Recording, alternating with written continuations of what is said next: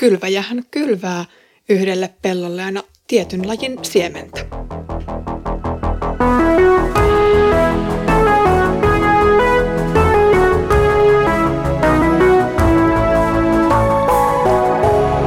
Kirjoitusten pauloissa. Lämpimästi tervetuloa Kirjoitusten pauloissa podcastin uudelle viikolle. Olen Iida ja luen nyt kanssasi Pietarin ensimmäistä kirjettä. Viimeksi puhuimme perinnöstä, joka odottaa taivaassa.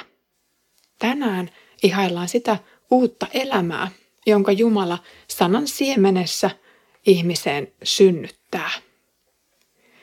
Kun te totuudelle kuuliaisina olette puhdistautuneet eläksenne vilpittömässä veljellisessä rakkaudessa, niin rakastakaa toisianne uskollisesti ja kaikesta sydämestänne.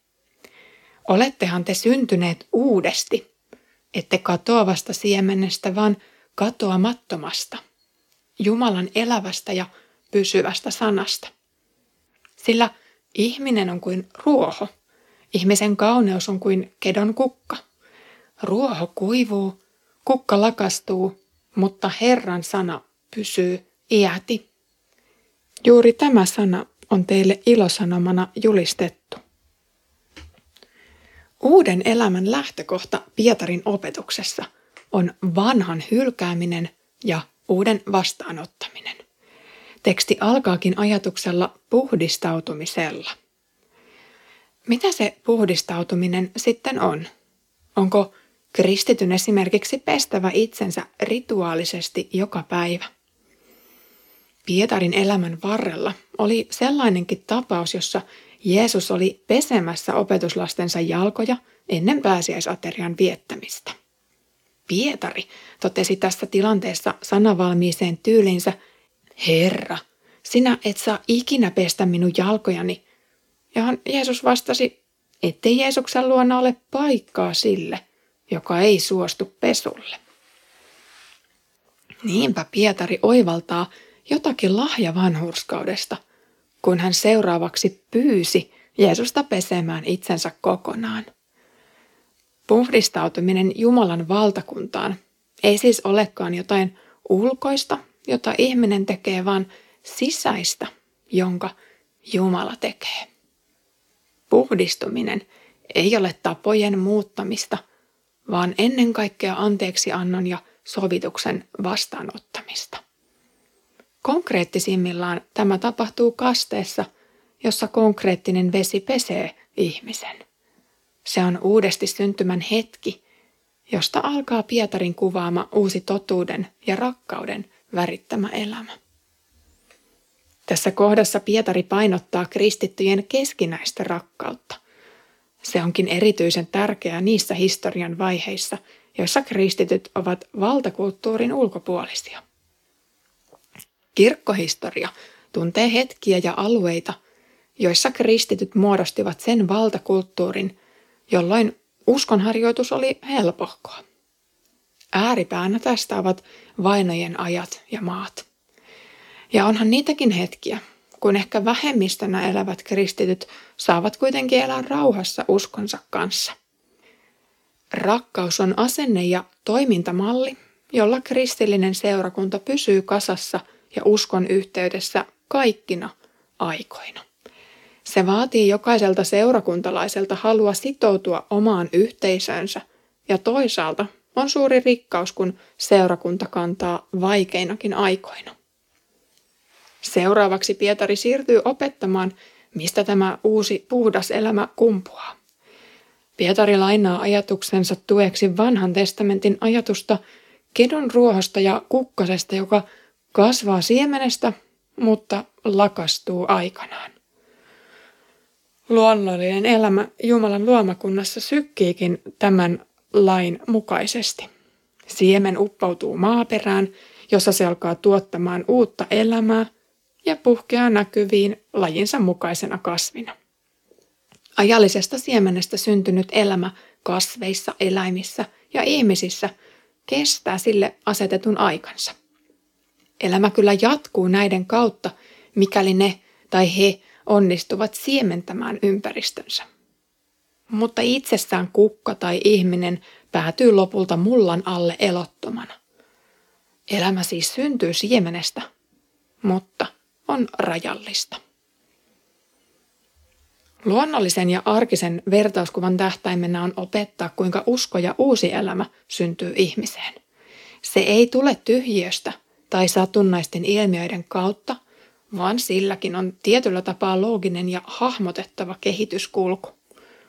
Uuden elämän tai uudesti syntymän edellytyksenä on aina Jumalan sana, joka toimii tässä vertauksessa nyt siemenenä. Sanan julistus on siemenen kylvämistä, kuten Pietari on oppinut Jeesukselta kylväjävertausta kuunnellessaan.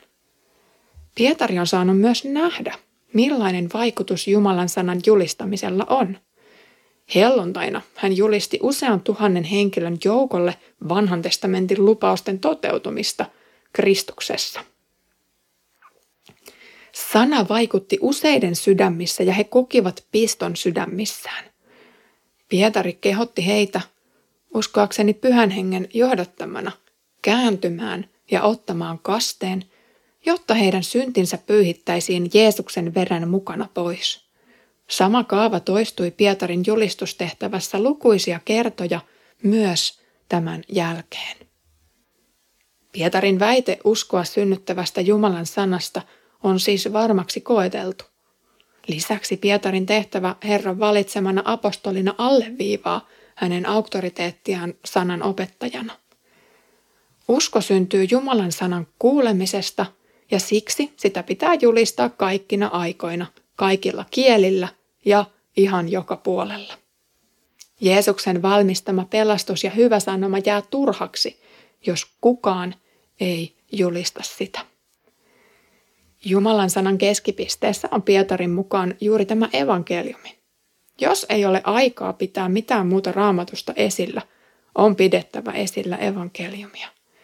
Sanoma Jeesuksesta on keskeisin asia koko raamatussa monen muun jäädessä kehälliseksi, vaikkakin Jeesuksesta riippuvaiseksi. Kristillisen kirkon tulisikin keskittyä ennen muuta tämän kysymyksen äärelle, kuinka ihminen pelastuu 2020-luvulla niiden paineiden keskeltä, joissa hän elää. Varmasti on eettisiä asioita, elämän tarkoitukseen liittyviä kysymyksiä ja monia muitakin pulmia, joita raamatun äärellä voidaan pähkäillä. Kaiken ytimessä on kuitenkin Jeesus, ja joskus tuntuu sen kauniin nimen hukkuvan kaiken muun keskelle.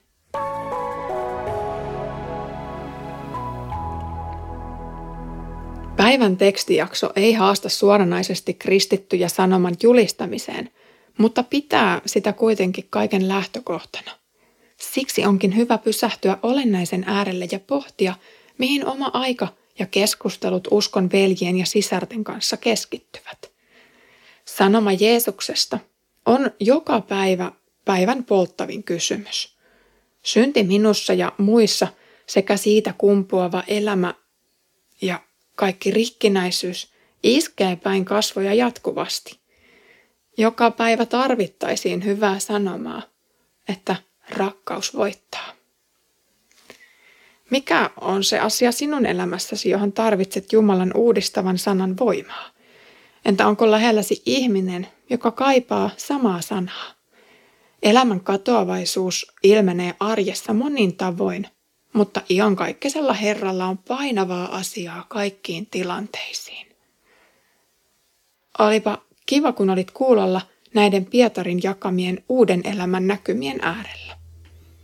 Ensi kerralla pysähdymme uuden elämän pelisääntöjen äärelle. Siihen asti Herramme Jeesuksen Kristuksen armo, Isän Jumalan rakkaus ja Pyhän Hengen osallisuus olkoon meidän kaikkien kanssa.